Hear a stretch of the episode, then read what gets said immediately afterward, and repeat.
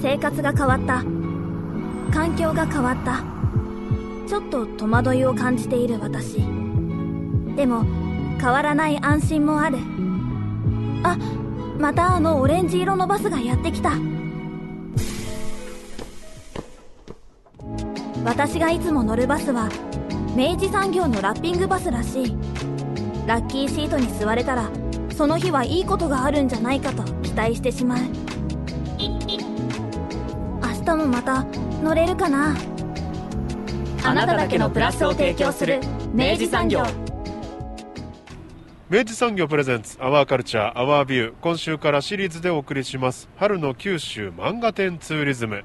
え初週となります。今週は北九州市漫画ミュージアムの専門研究員表さんをお迎えしてお送りしていきます。はい。はいあの、まあ、冒頭でもご紹介差し上げたように、ええ。ー北九州市漫画ミュージアム、はい。えーこちらで、えー諸星大二郎展、うん。えーそして久留米市美術館で、えー萩尾元先生の、うん。えー展覧会、うん。そして長崎県美術館では、うん。特別展リボンということで、うん。えーリボンにまつわる展覧会、はい。そして福岡市美術館では高畑勲展ということで、えーこの4つの展覧会がですね、はいあのまあ、一度に本当にこの4月、5月、6月、えーはい。かけて見れるよということで、これはやっぱりちょっと見ていただかなきゃいけない、ええ。でしかもそれが、えーまあ、点々点でですね、ええ。えっと、何かを見てみないというのもちょっともったいないなとはい。思って、えー半ば強引にではあるんですけれども、この4点をなんとか文脈づけて、はい。一塊で見ていくことの楽しみをはい。ご提案できないかと。えこんなこと絶対 OCOV 以外でやんないんですけど、はい。どこのメディアも。え俺たちならやれると。ええ。そしてそれを手伝ってくれるはい。プロがいるとええ。いうことで、えー今回ですね漫画あの北九州市漫画ミュージアムの、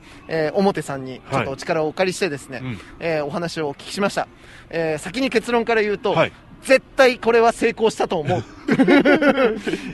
僕らも感動しましたもんね。感動した、ええ。感動した。めちゃくちゃ面白い提案ができると思います。ぜひお聞きください。まずはインタビュー前半です。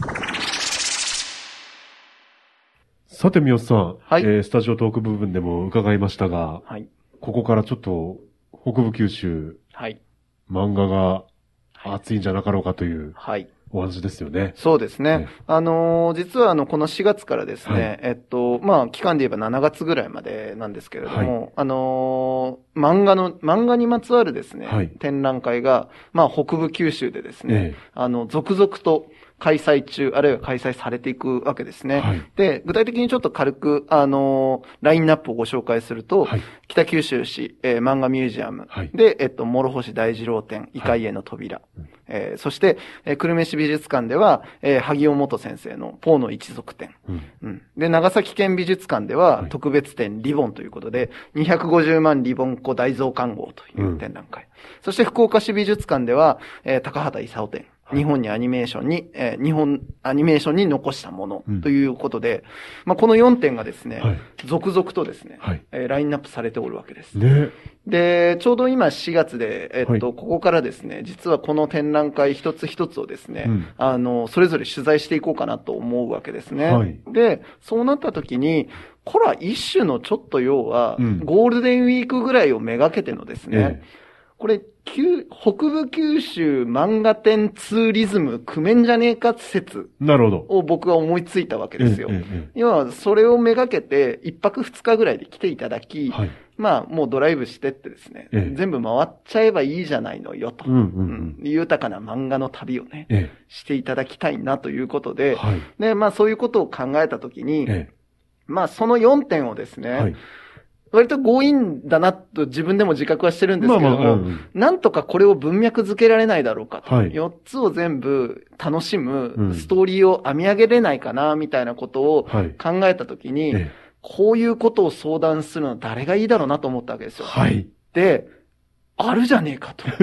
福岡にええ最高のこういうことを聞ける、あの、場所があるじゃないかはいということでお邪魔させていただいたのが北九州市漫画ミュージアムでございます。はいというところです。というわけで、えー今回のゲストは専門研究員の表さんです。よろしくお願いいたします。よろしくお願いいたします。えーまずは、無理なご相談。恐れ入ります本当に 無茶言ってすみません、なかなかね、その、多感のと言いますか、うんお話までそうですよ。伺う機会ってね、そうですよ。恐れ多くてっていう感じ本当ですよ。ほんもう僕本当にもう随分ぶしつけなことをさせていただいてるなと思うんですけど。まあ、幸い今回今名前上がってる展覧会すべて巡回されてるものなので、はいあの、私ないし、私の周囲のものが、あの、見たものばかりですから、はいまあそういう意味では話はしやすいかなと思ってます。ありあがとうございりがとうます。ございます。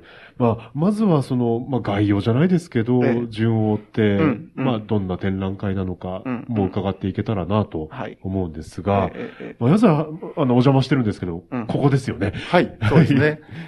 えっと、こちら、あの、北九州市漫画ミュージアムでは、諸星大二郎展をやってまして、はい。まあ、この方はですね、あの、1970年にデビューされた作家さんで、まあ、妖怪ハンターシリーズとか、うん。左右予言伝とか、はいえーあるいは、そうですね、マッドメンとかですね。うん。まあ、どちらかというと、その、なんですかね、あの、日常的な話というよりは、あの、異世界の話うん。を書かれる方なんですけれども、でも、いわゆるファンタジーっていうのはちょっと違っていて、あの、始まりは日常世界、僕らが普通に暮らしているような世界なんだけれども、その世界に、ある日突然、何の前触れもなく、うん。次元の裂け目ができて、うん。そこからこう、異世界が流れ込んでくるみたいなですね、そういう恐ろしさをうん。描かれる方で、うん。で、まあ、非常にそのイマジネーションの広がりからですね、あの、作家さん、クリエイターの中に非常にファンが多い方です。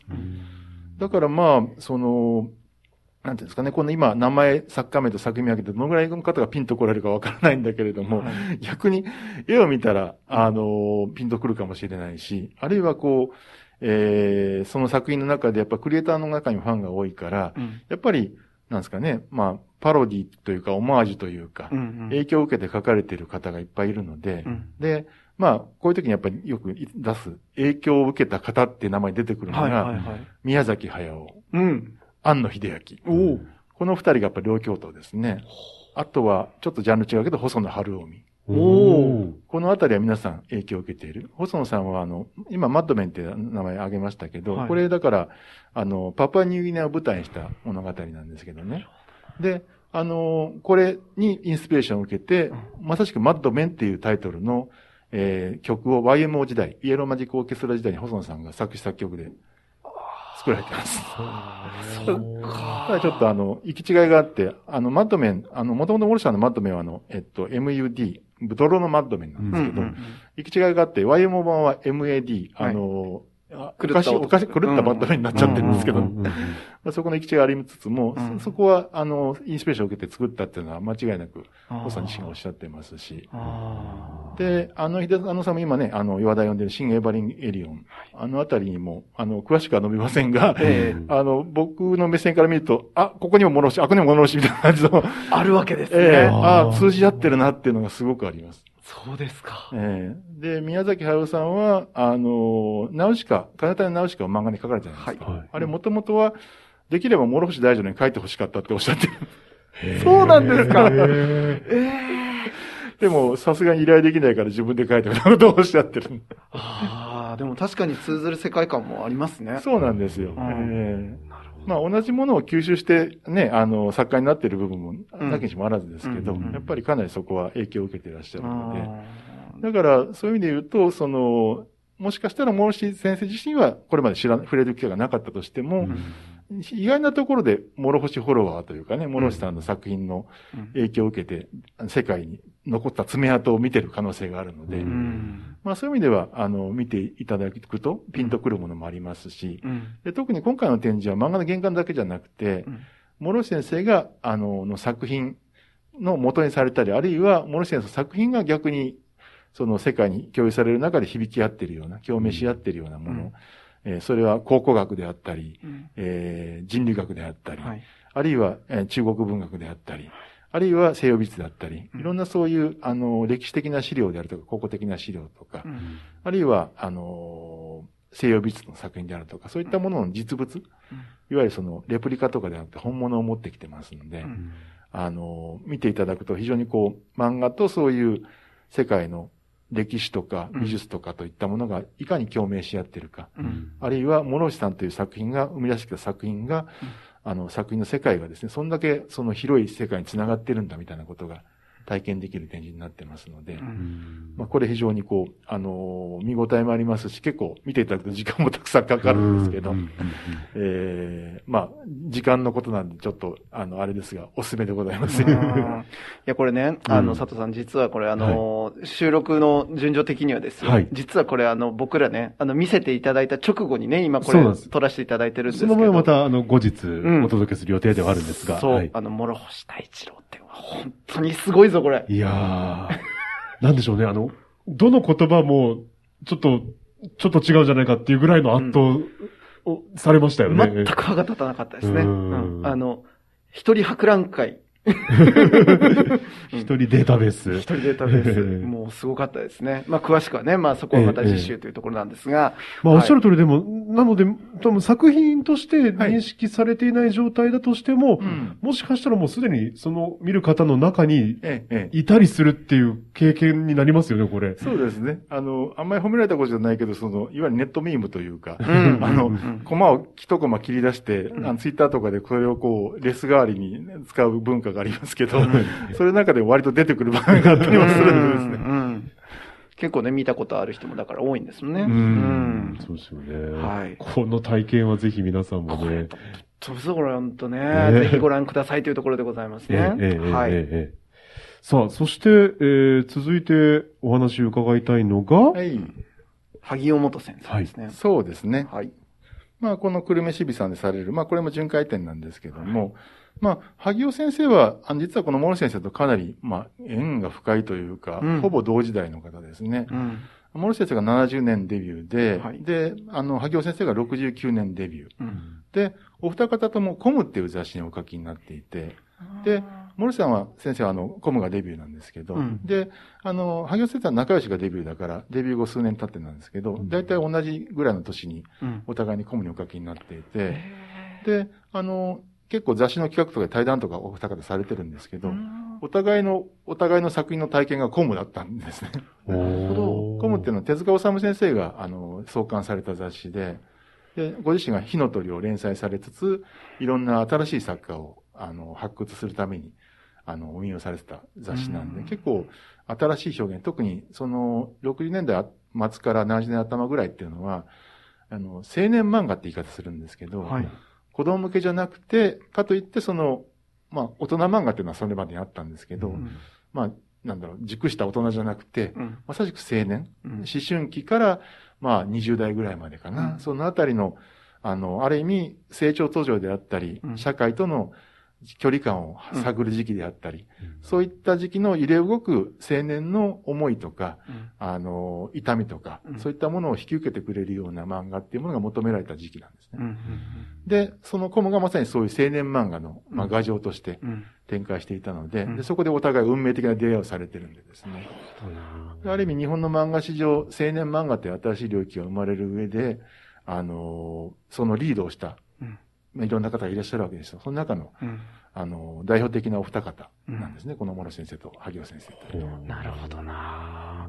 いや、実際やっぱ僕の周囲の、例えば50代ぐらいの方とか、60代ぐらい、60にかかるかかからないかぐらいの方ですかね、うんは、やっぱり、本当やっぱ諸星先生、あるいは、うん萩尾先生、特に女性の方のうんうん萩尾先生の、ある種の忠誠心というか、そうですね。すごいものがありますよね、やっぱりですねそうです。よね。うん。だから、えっと、まあ、ちょっと展覧会の説明が後になっちゃったけど、あの、今回の萩尾元先生の展覧会は、ポーの一族展っていうタイトルで、はい。まあ、72年から76年まで連載されたポーの一族っていう作品があるんですが、はいこれがあの、まあ、バンパネラというふうに、あうんの、作中で出てきますけど、まあ、吸血鬼ですよね。はい。で、これは、あの、血を吸うことになんか主眼があるというよりは、うん。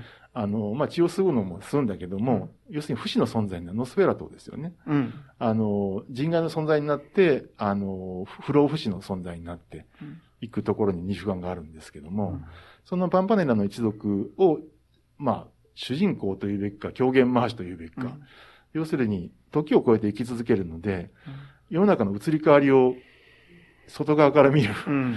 立場なわけですね。んで、当然それは、なんですかね、アウトローというか局外者というか、はいやっぱり常に自分が当事者でないという悲しみみたいなものもあるし、うん。その悲しみの中で、悲しみとその人の世との、あのー、仮初めの触れ合いの中で生まれる引き劇。あ、喜劇はないな、悲劇だうな。ん。うん、悲劇を描いた作品で、うん。非常にこう、あの、切ないし、ロマンティックで、うん。幻想的で、うん。あの、いう作品なんですよ。うんで、この時代のというか、要するに70年代頭ぐらいの少女漫画っていうのは、あの、非常にそういう新しい可能性が切り開かれる時期にあって、うんあの、もともと少女漫画って戦後に生まれたんですよ。あの、少年漫画は戦前からあるんですけど、うん少女漫画、少女に向けて漫画の絵物語を書くっていうのは戦後になってから生まれているので、うん戦前は小小説と挿絵ぐらいはあったんですけどね。うん。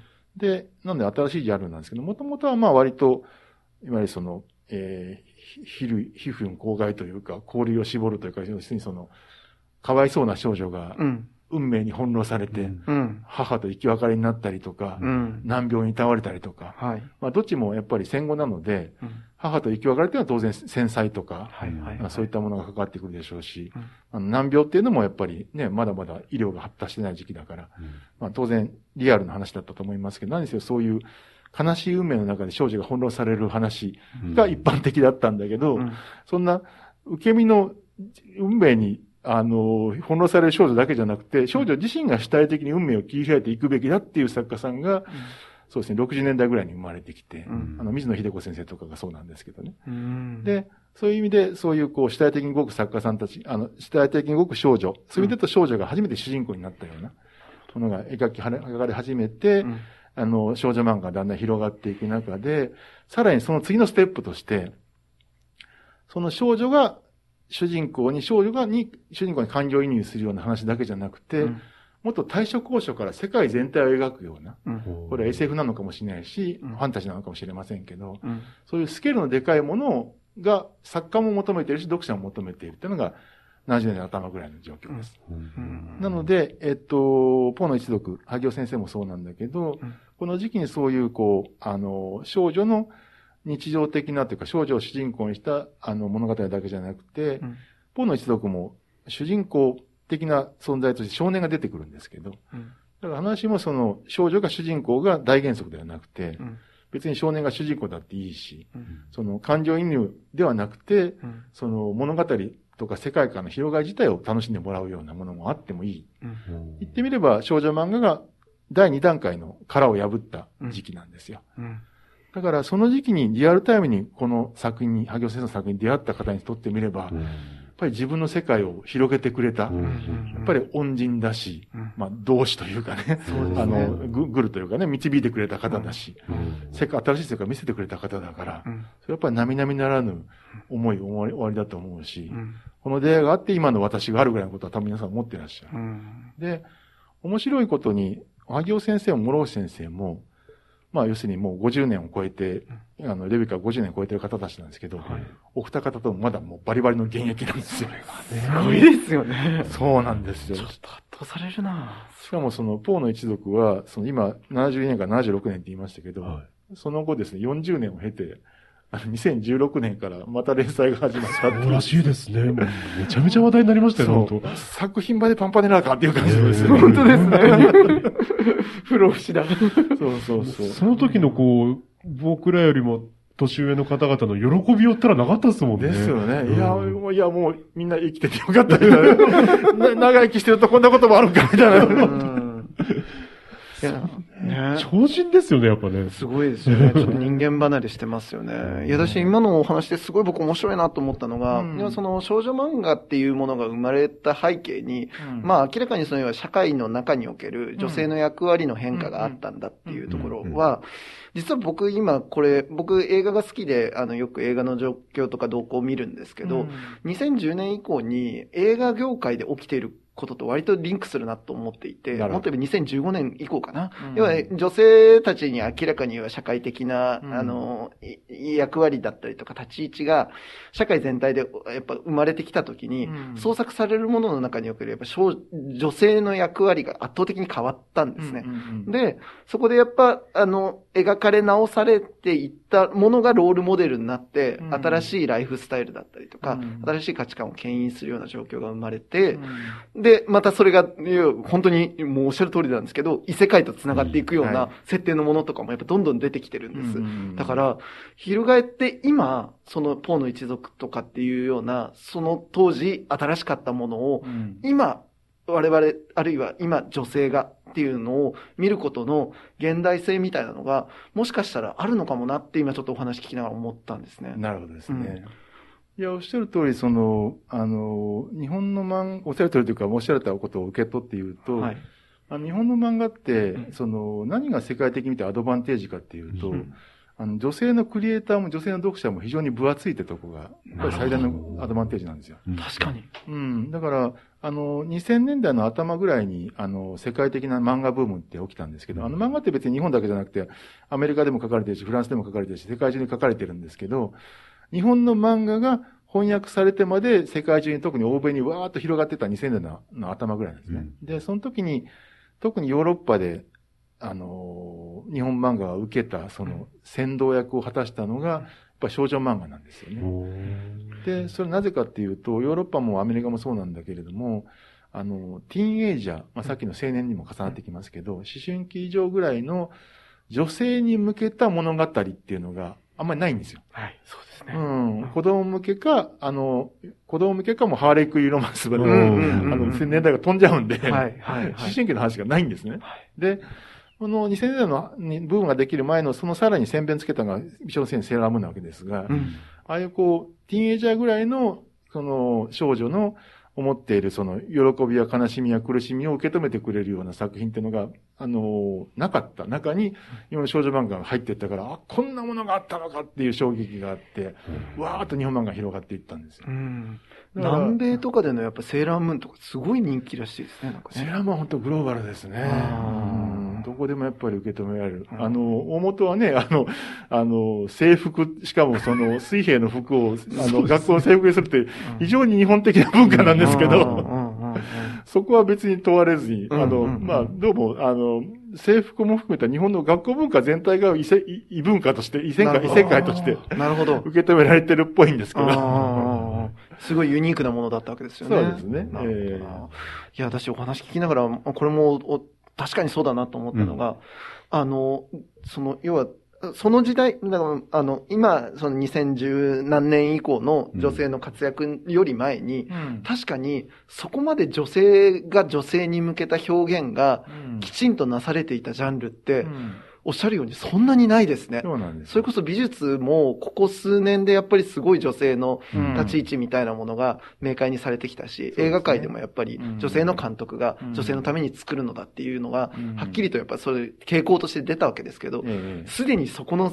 積層されたものがん日本の漫画界にはあったっていう、そうですね。それすごい驚きの着眼点です。そうなんです、そうなんです。ええなるほどな。ジャンプがすごいのは、はいまあ少年誌だし、一応やっぱり、あの、少年誌としての方針を持っていらっしゃるんだけれども、明確に女性読者も多いし、うん。で女性読者もちゃんと意識してらっしゃるし、うん。で、あの、そういう意味で言うと、あのー読者層別に男女比そんなにアンバランスないはずなんですよ。うん。で、これはジャンプがそれだけすごいってことでもあるし、うん。その、少年漫画と少女漫画の非対称性っうん。ていうのかな、うん。を示す事例でもあって、うん。要は、少年漫画っていうのは割と少年少女問わず男女問わずうん。読めるものであることが多く、うん。少女漫画はともすれば女性しか読めないものになっていく。はい。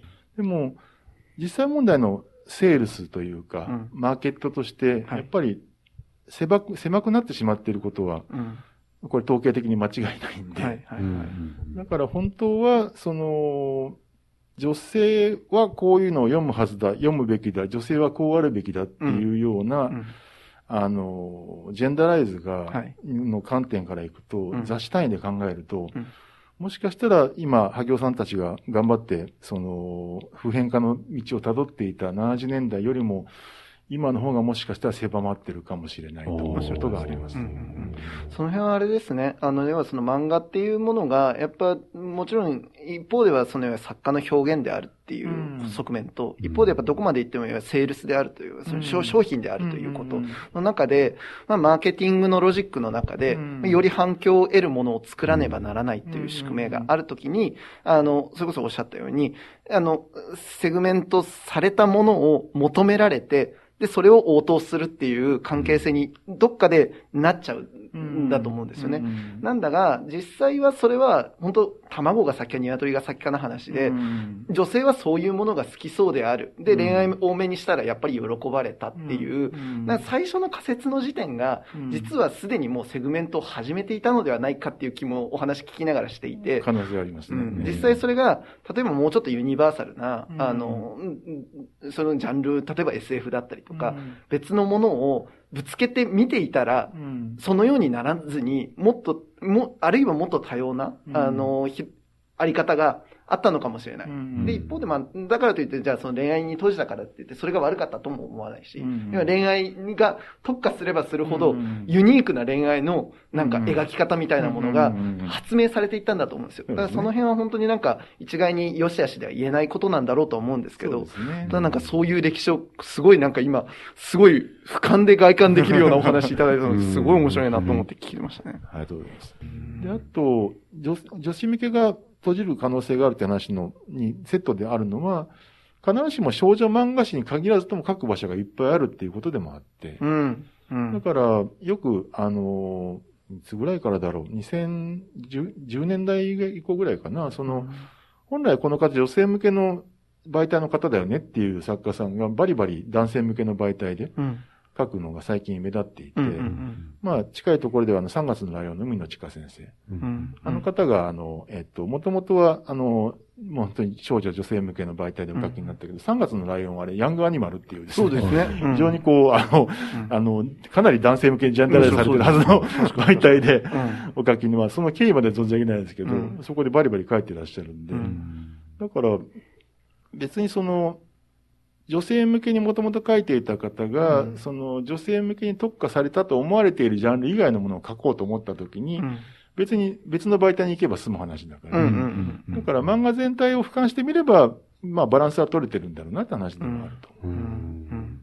世の中自体がジェンダライズされている以上は、はい、その作家にしても読者にしても、そこに作品との出会いに至るまでの積み重ねてた自分の生活っていうものがジェンダーライズされているので、おっしゃる通りですね。やっぱり、その、ある程度ジェンダーライズされた作品の方がやっぱり受け止めやすいっていうのがあるんですよね。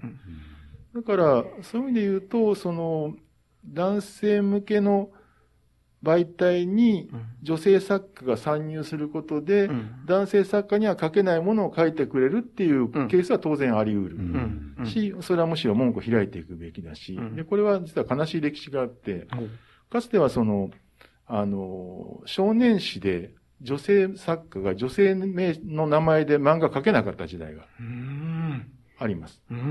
あの、平内夏子さんっていうですね、サッカー漫画のあの有名な方がいらっしゃる。この方もともと平内正人っていう名前で漫画を書きに書かされていて、要は女にサッカー漫画なんか書けねえだろうとか、女の書いたサッカー漫画なんか読めるだよと、読める読めるかと読者が思うだろうとかですね。そんな悲しい時代が実はあって。で、あの、鋼錬金術師の荒川博夢先生も、割と、割と近年まで、あの、男性だと思われてる作家さんが、あの、読者がいるような節があったりとかですね。そういう意味ではつい最近の鬼滅の東先生もね、名前だけ見るとね。仏先生、うん、見てもわかんないけど、うん、女性のようですよね。うん、だからそういう意味で言うと、あの、さっき、世の中がジェンダーされてるから、作風的にそこにならざるを得ないって言い方をしたけど、まあ、それはあくまで出発点であって、別にそこを超えていける作家さんいくらでもいるんだけど、はい、そうですね。だからそういう意味で言うと、その、男性が女性、男性だろうと女性だろうと男性媒体であると女性媒体であると、うん、何を、誰が何をどこに書いたってそれはいいじゃないかという話ではある。ん。ですよ。でもやっぱりそこでベースをつく、ベースとしてはやっぱり女性向け媒体では女性向けに女性作家がベースを書いていて、うん、そこにこう、異分子が入り込ん。でいって幅を作っていくってやり方が一般的だから、まあ、そういうこう、あの、ぐいぐいとジャンル自体を引っ張っていくような異分子、うん、革命家が現れていって漫画って進んでいくんだけれども、うん、ただ、その革命家を受け止めるとのベースも一方で重要なので、おっしゃるとりですね。そのベースは基本的にやっぱどっちかというと、日常の延長線上に書かれるようなものが多かったりするわけなんですけど、うん。というところでリボンにつないでも大丈夫いや、でしょうかいやぜひいや、もういい流れでいらっしゃるさすがだなと思いながら。はい、リボンですよ。ええはい。はい。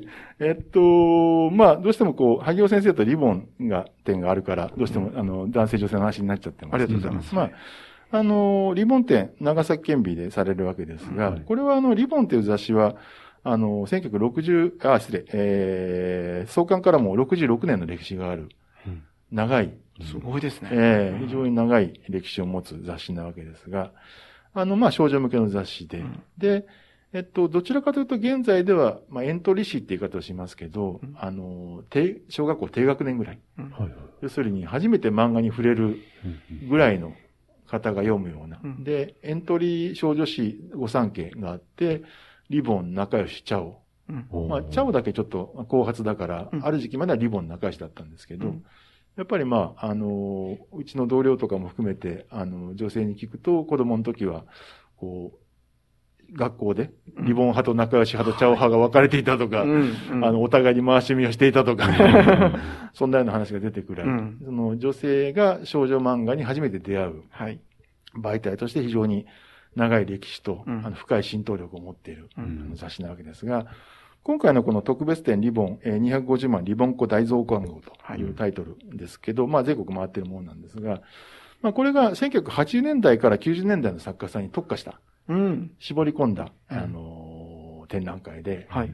えっと、一応あれですよね、その作家名、ここで上げてった方がいいと思うんですけど。あ、そうですね。ぜひよろしえくください。ーえーね、赤ずきんちゃちゃの綾香敏先生ですね。ときめきトゥナイトの池野恋先生。うん。勇敢クラブの一条ゆかり先生。うん。そして、ルナティック雑技団の岡田アーミン先生。はい。で、子供のおもちゃの小花美穂先生。うん。ちんまる子ちゃんの桜桃子先生。うん。で、ベイビーラブの椎名あゆみ先生。うん。星の瞳のシルエットの柊葵先生。うん。で、ひと姫ちゃんのリボンの水沢めぐみ先生。天使なんかじゃないの？矢沢愛先生。矢沢先生。ママレードボーイの吉住渡先生と。うんきら星のごとくですね。本当いやー、もう、もう、スター級がですね、ねえもう、あのもう、これでもかと詰め込まれて。本当ですね。いや、だから、あの、これ全部リボンなんだっていうのがなかなか本当ですね。ね。ちょっと驚きの幅ですね、これ。ええだから、いや、多分今、あの、お聞きの中で、あーって言ってる人がラジオの前にいると思うんですけどね。うんだからまあ、な、な、8年代か9年代か若干年代層的には絞られるけれども、うん。もう本当に、アニメ化とか展開もされて、あの、知られてる作家さんが多いから、うん。あの、引っかかるものはいくらでもあると思います。うん。で、リボンはやっぱり、あの、エントリー誌っていうこともあって、結構、ベーシックに少女漫画の基本をやっぱり、うん。あの、されてると考えた方が多くて、そういう意味では、特に今回のセレクトはそうなってますけど、うん結構こう、あの、等身大のロマンスといいますかね、うんうん日常の延長線上で、あの考えられる、あの、受け止められるような、感情移入できるような、うんそういう話が多いです。もちろん、あの、実際にはこんなことねえだろ、こんなやついねえだろって話なんだけども、まあ そうですね。でもまあ、比較的にやっぱり学園ものが多いし、うん。あのもっと別の言い方をすると、この世界に私も入ってみたいと思えるような、うん別の言い方をすると、その、あの、あの、萩尾先生とか諸先生が書く漫画の中に入りたいとあんまりみんな思わないと思うんですけど、先生の世界入りたくないですね。怖いですね。出られなくなりますからちょっね。と勘弁してくださいと 思うんですが、うんうんうんそうじゃなくて、んあの、あの、自分も入りたいと思えるような、はい単純にしやすいような、はいあの、ベーシックな作品。うん、で、それだけにやっぱりすごく浸透力というかね、うん。心を掴んでくれるから、うん。その、リボンで育ったというか、リボン、うん。リアルタイムで見た方にとってはすごくやっぱ心を掴まれる、うんラインナップだと思いますし、うん。で今回この展覧会は、もちろん原画の生原稿も出てるんですけど、はい。結構記念撮影コーナーとか、うん。あの、あと、えっ、と、し新しいグッズの展開とか、うん。結構当時を懐かしんだり、あるいは改めて思い出を新たにして、うん。あの、世界の中に入り込んでいけるような仕掛けをうん。作られているし、あと、あ、あとはあれです、付録ですね。お。付録ね。お。あのー少女雑誌、少女漫画誌の特徴として、うん。まあ昔は少年漫画誌もそうだったんですけど、付録をすごく重視されるんですよ。少年漫画誌はその月刊誌時代まで、あの、大体そう、60年代半ばぐらいまでは、あの、月刊誌に結構付録がついていたから、あの、付録が割と重要だったんですけど、し週刊少年誌がじ前提になってからは、付付録の習慣なくなっちゃったんで、あんまりそのイメージにありませんけど、少女向けは今も、あなお、やっぱり付録がとても重要で、最近は結構、あの、カラフルな文具とか、うん。あそういうキラキラしたものが一般的ですけど、うん。あの、ある時期までは、あの、紙製の組み立て、うん。あのですね、あの、はい。こんなファンシーな、あの、ケースとかバインダーとか、うんそういったものがついていて、あの、うちに関わる話で言えば、あの、北九州出身の陸奥英子先生という方がいらっしゃって、その方が8年代ぐらいに付録をかなり手掛けてらっしゃるんですけど、まあ非常にこう、あの、そういうのだとよく聞くと、聞くのは、回し読みするから漫画自体はお互いに分担してやってるけど、付録は買った人のものだから、うんだから私はリボンにしたのみたいな話が、はいはい。なるほど。だって付録が一番良かったからみたいなことは、うんよく聞くんですけど、うんすごくやっぱり付録の人気が高いし、まあ単行本とかには残らないものだから、うんやっぱりこの場に行かないと見れないものだからですね。確かに。あの、懐かしんでいただくには非常にいいですし、本当ですね。えー逆にこれは馴染みがなかった方においても、うん。あの、少女が初めて出会う漫画の世界のうん。ベーシックな広がりってどんなもんなんだろうか。うんうんでそうやって、その年代の少女たちを、のハートを掴んできた物語、どんな物語だったんだろうかっていうことを見る上では、非常にこう、あの、ガス、しっかりとしたベースを作ってきた、うん。あの、素晴らしい作品ばかり並んでますので、うん非常にこう、学ぶところはあるかなと思っています。さあ、そして、はい。えー、最後、ご紹介いただきたいのが、はい。高畑勲展はい。でございますが、これもまた巨人ですよ。えええええそうですね。うんいやーもう、なんと言ったらいいんだろう。うんまあ、スタジオジブリの高畑監督なわけですけど、はい。あのーまあ、この展覧会の魅力なり、あの、構造から先に申し上げると、はい。あのー高畑さんは、まあ、当然お書きになる方ではあるんですけど、うんでも、あのー宮崎駿監督が自分で書く監督であるというよりは書かない。うんそこまでは書かないんですよ。うんどっちかっていうと。うん割と文章の方であったり、うんあるいはこう、全体を、あの、統括する方であったり。だからそういう意味で言うと、結構展覧会を成立させる上では、かなり、あの、冒険がうんあった方だと思います。うん。要は、その、美術館で、あの、作家の展覧会やるわけですから、やうんっぱり映画、見てもらうビジュアルが中心になってくるのに、確かに。あの、高畑勲さんが書いたもの以外のものが大半なわけですから。そうですね。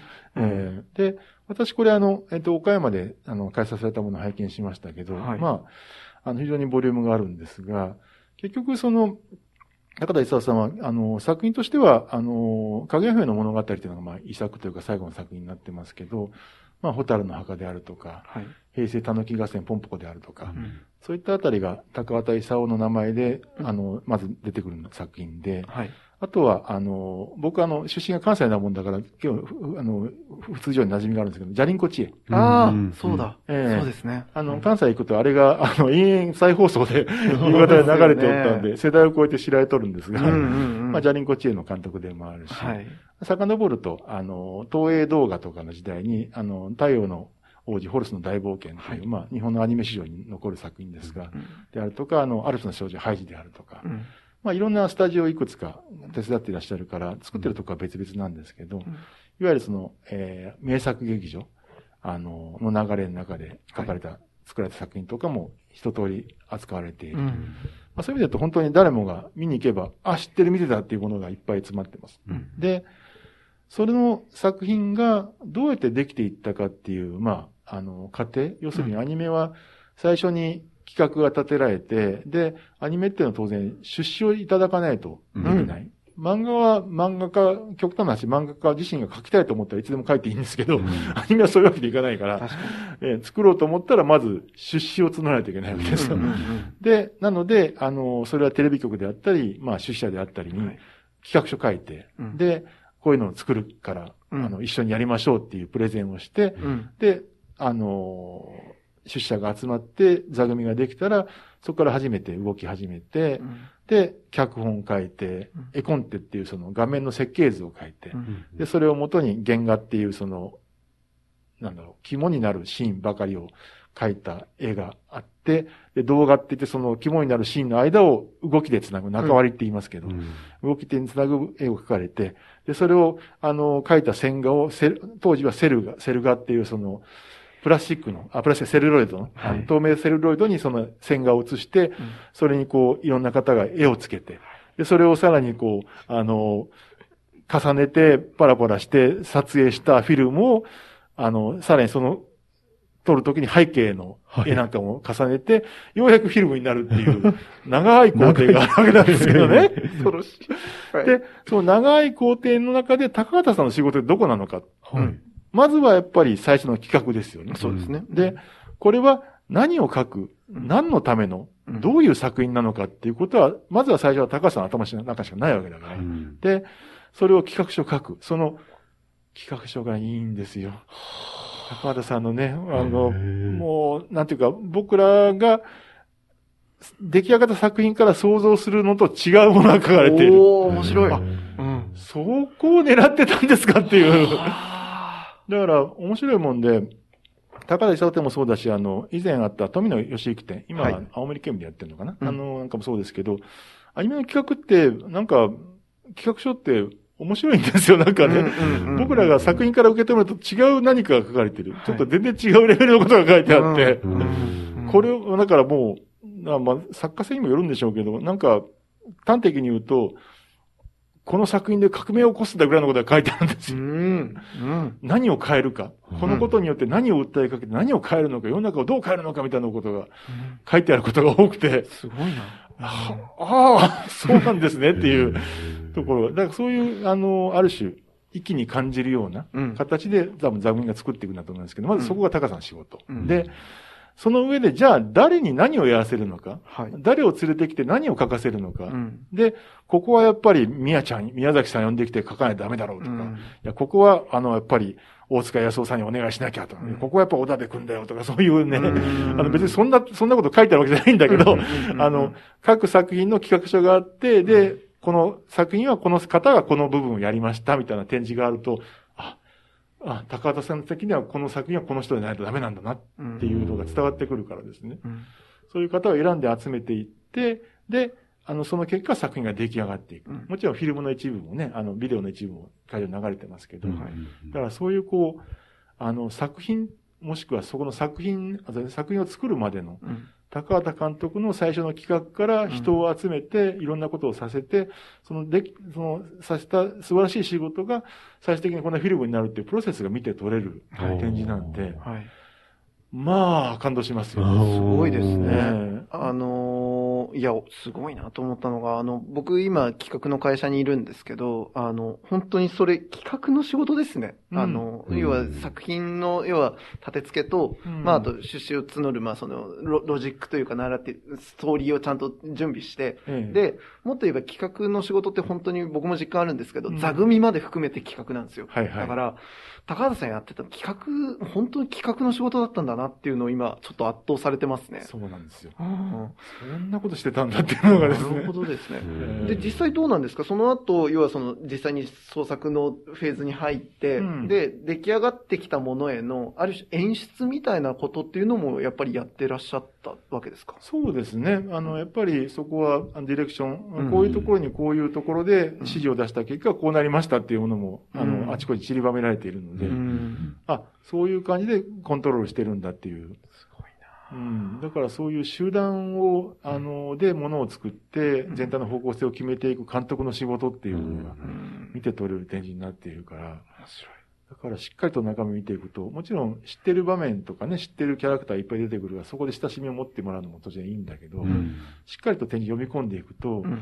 あの、そこかしこに、目に目の前に見え見えてる、展されてる絵は宮崎さんの絵だったり、うん。大塚さんの絵なんだけど、うん。その影に、あの、高畑監督の辣腕がですね、うん。立ち上がってくるようなうん。展示なんで、うん。で、プラスあの、漫画とアニメの違いっていうのはどっちも職業柄考えてしまうし、はい。今の文脈でもかかってくると思うんだけど、えやっぱり個人創作と集団創作の違いってやっぱり一番でかいんですよ、うん。なるほど。だから漫画はやっぱり、あの、極論紙とペンがあれば、一人でもできる、うん。極論ですね。うん。できるんですけど、んあの、アニメーションはそういうわけにいかないんで、うん。うん。あの、集団作んなきゃならないし、うんで、その集団作るってことはやっぱりいろんな考え方が、あの、占めていて、その、か違いか、考え方の違いのぶつかり合いからいいものが生まれることがはい多いけど、んまあそうじゃないことも世の中にあるわけで、うんそこをうまく生産的な関係に持っていくための、うんあのー役割というかね、うん。舵取りっていうのがやっぱ監督だから、うん。そういう苦労もあちこちから滲み出ますし、うん。で、もう一つの違いは、その、これ、あの、この世界の片隅の片渕監督がおっしゃってたことがあるんですけど、うん。あの、あれ、河野文夫先生のね、漫画を原作に書かれてますけど、漫画は、あの、そのコマごとのシーンの、そのコマに映ったものだけを書けばいいから、うん。いいんだけど、アニメは、その、コマに映ってない部分も全部含めて書かないといけないから、あの、全部調べたんですっていう、あの、その、だから全部調べたんですとかちょっとおかしいでしょって言いたくなるんですけど、いや、いやそこ、そこちょっとおかしくて、飛躍してますよねって言いたくなりますけど、でもまあ、前提はわかります。あの、うんコマに、コマ以外のとこ書かないといけないからはい、大変なんだっていうのは、まあ、うんその通りで。うん。だから、で、高畑監督、まあ、はい。スタジオジブリもそうですけど、うん高畑監督のお仕事っていうのは、まあ、アニメの世界、アニメの歴史の中でもやっぱりそういう、必ずしも画面に映らないところかもしれないところも含めて世界を作り込むところに、やっぱり大きな仕事というかね、うん。あの、特色を残された方なので、そうですね。やっぱり、あの、ハイジなんかでも皆さんで、あの、スイスにロケハンとか行かれてますんで、うん。その記録も若干残っあの、展示されてますが、うん。一つの世界をうん。集団でもってうん作り上げることの難しさと、うん出来上がったことの感動、うん みたいなものが展覧会で、あの、うんご覧いただけるんで、うんそこを感じ取ってほしいなという気がします。これ企画やる人絶対見に行ったらいいな、こいや、れな。もう、うんある意味奇跡みたいなものが起こってるわけですよね。そうですねそこには。うん受け取る側もだって人それぞれいるわけでだよね。、だよ。こうね、うん。作品としてやっぱ表現するってことは、うん。幾重にもこう難しさが、しかも集団で制作するっていうのは。ありますもんね。うん感動、感動しますよ、これ。そうだね。うんいや、だしなんかその要は、やっぱ本当に、要は、ある一つの、要は場面へのディレクションをするっていう時の、うんある種のやっぱその監督の責任として、うんやっぱ言い切らなきゃいけないってなった時に、うんやっぱりそのように、やっぱ調べ尽くすしかない。だし、うんうん自分の体感として、これはイエスかノーかっていうことを、うんやっぱ言い切れなきゃいけなかったんだろうなと思うと、なんか、やっぱもう自分の中の感覚に落ちるまでひたすらやっぱりそれをインストールし続けるっていう感覚はあったんだろうなって思ったのと、うんこれ割と無理やりじゃなく、本当にそれはぐるっと回って諸星大二郎の展覧会で感じたものとちょっと通じるなって感じがしましたね、なかなんるほど。ね。うんなんか面白いですね、この辺とかですね。うんそうですね。